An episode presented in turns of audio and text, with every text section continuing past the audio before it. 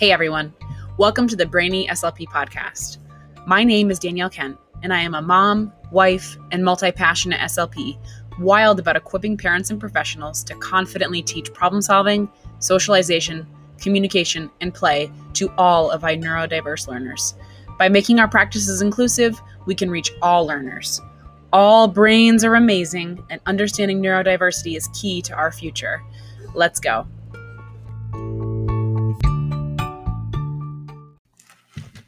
Hello, everyone. Welcome to episode eight of the Brainy SLP podcast.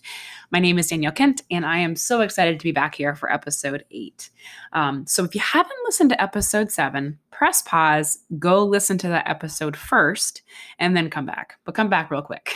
I always try and make these episodes really short so you can digest several episodes at once if you want um, or if you're just on a quick walk or you're on a quick drive, you can take a listen to the podcast and get some real tangible information. So, today's episode is about teaching play skills really through a toolbox method lens. Um, so, if you listen to episode seven, you know that I want you to be approaching play intervention through the all play is awesome concept, um, really where we honor where everyone is at with their play. Like all brains are awesome, all play is awesome, and we can really equip all learners to be more successful with play. And um, successful to me really means that each child is having fun in play and is engaged in play. Um, and I think that engagement also for me means that they have that level of internal motivation to participate in the play. So I'm really considering what's naturally uh, motivating for that child. And I think um, just as a side note, when we think about as adults and we ask questions like, how do I motivate a child? I just want to counter that thinking. We typically don't motivate other people. Motivation is an internal drive. People are motivated. You and I can, can be motivated by something, but it's typically driven by something we're already engaged with. So, thinking about what's engaging for a child, what are they kind of naturally already really loving and enjoying, and creating a framework around that to support teaching of play skills. I want to be really thoughtful in, in defining that success does not mean that all play looks alike or that I'm cur- encouraging some kids to mask traits or to be like the others. Um, I definitely think in the past I did. I know I used a lot of frameworks that were really encouraging kind of neurotypicality. And this is where I I am quite on you know honest about my journey, you know, especially over the last year. But even before that, for a little bit, I had started to learn more from autistic individuals, you know, specifically, and then of you know neurodiverse individuals who are really teaching on um, just how harmful it can be to mask. And um, if you aren't sure what I mean by masking, um, really, I want you to go follow the hashtag actually autistic on social media. Masking is when um, individuals feel like they need to cover up, um, and specifically related to autism, cover up their autistic traits like stimming. And I want to make sure that um, when we think about success in play, it's not encouraging others to mask. Um, and as we know, the research suggests young girls, especially, are vulnerable to masking. That they, from an early age, get the message to mask their autistic traits. Um, and I just want to be really thoughtful about that, and and you know, listen to the stories of autistic adults who are really telling us about that story, and so that we can do better for the future. Um, be willing to learn and unlearn what you know about neuro, neurodiversity and neurotypicality, especially as it relates to the work we do as professionals. Um, I think when I, you know, going back to last week's episode, I mentioned the pathology component of what I do, the disorder part of what I do. And that is a huge part of, you know, the diagnostic process as an SLP. One of the most important things I'm trying to counter with my understanding is really kind of celebrating each person's strengths and identity and really moving forward with that and, and equipping and empowering all learners to have a full toolbox to be successful with playing. Um, I, I always tell my students I want you to be successful in the classroom and on the playground because both of those areas matter. So I often explain to kids that playing involves using our brain toolbox. We have to figure out how to get started, um, which often involves knowing what to play with, how to initiate with others, or respond to others' requests for play, or other ideas for play, and how to manage our time within play. We also have to have skills like organization. We have to know where we put our toys, how to put our toys away, how to put toys together, and how to get more toys and materials. Um, we really need those tools, really need these tools in our brain toolbox to equip ourselves to keep going, especially if there's a breakdown. Think about your average repair person. If they go in to fix a job and they don't have the right tools, they can't really stay and fix the problem, right? But we often expect this of kids. We expect that even though they might not have a full toolbox to problem solve independently, we ask them to we ask them to, to through self-regulation or self-management of self. And i think that what's most important is that we first we do presume competence in the ability to learn but we don't presume that everyone's toolbox is equally full to navigate problem solving together.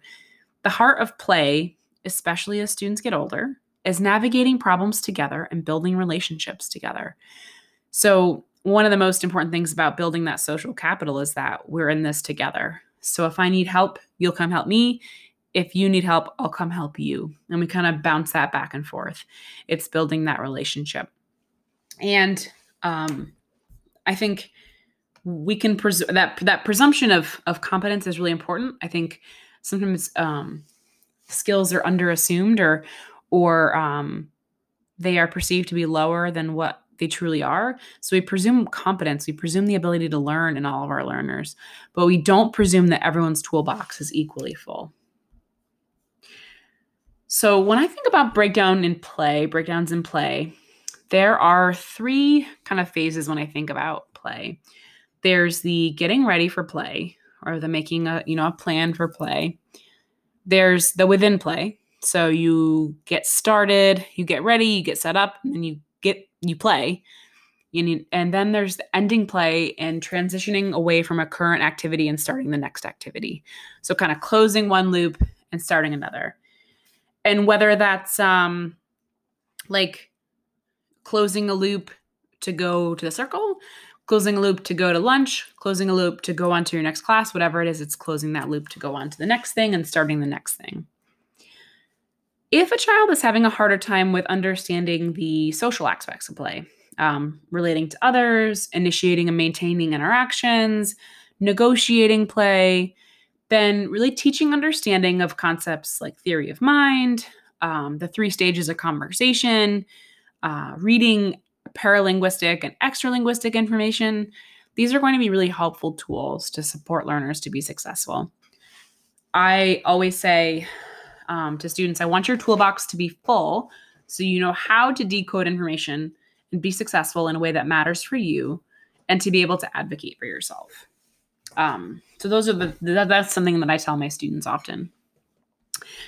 If a child is having a hard time with objects, so knowing what to do in play and how to kind of be successful with objects in play, really look at their ability to imitate. Um, so in my teaching and raising problem solvers curriculum coming out next Mark, March, I'll be talking a little bit more on reciprocal imitation training, RIT. If you haven't heard of it, look it up and make sure to join the curriculum.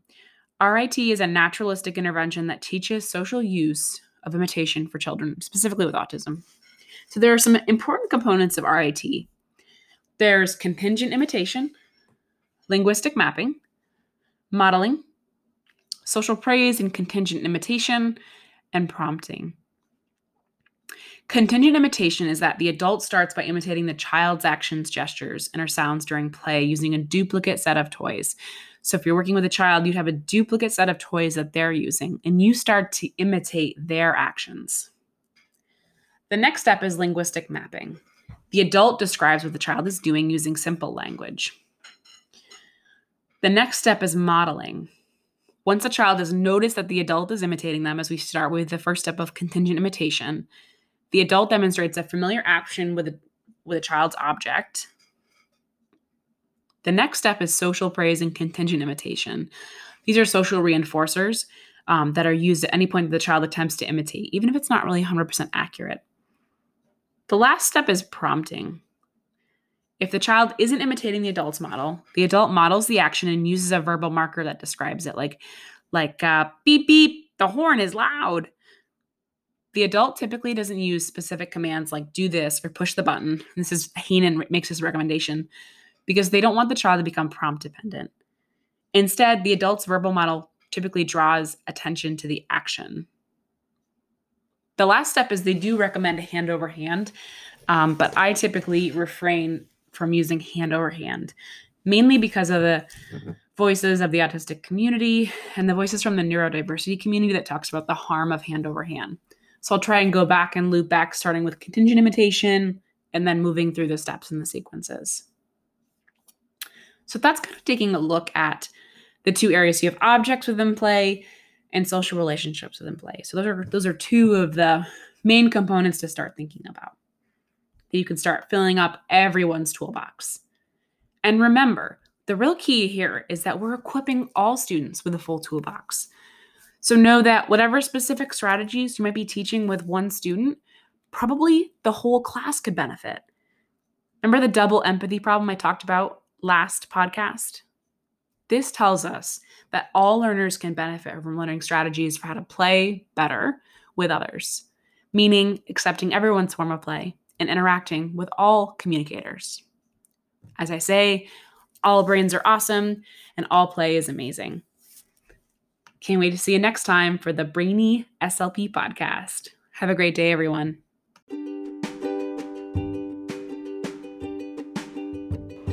Hey, everybody. Thanks for listening to another episode of the Brainy SLP podcast. All parents and professionals welcome, with a focus on neurodiversity and inclusion. If you enjoyed this episode, please feel free to find me on social media on Instagram at Miss Danielle Kent or at Danielle Kent. I would love to connect. I believe there's power in connection, and we all can learn from each other and our experiences. See you next time.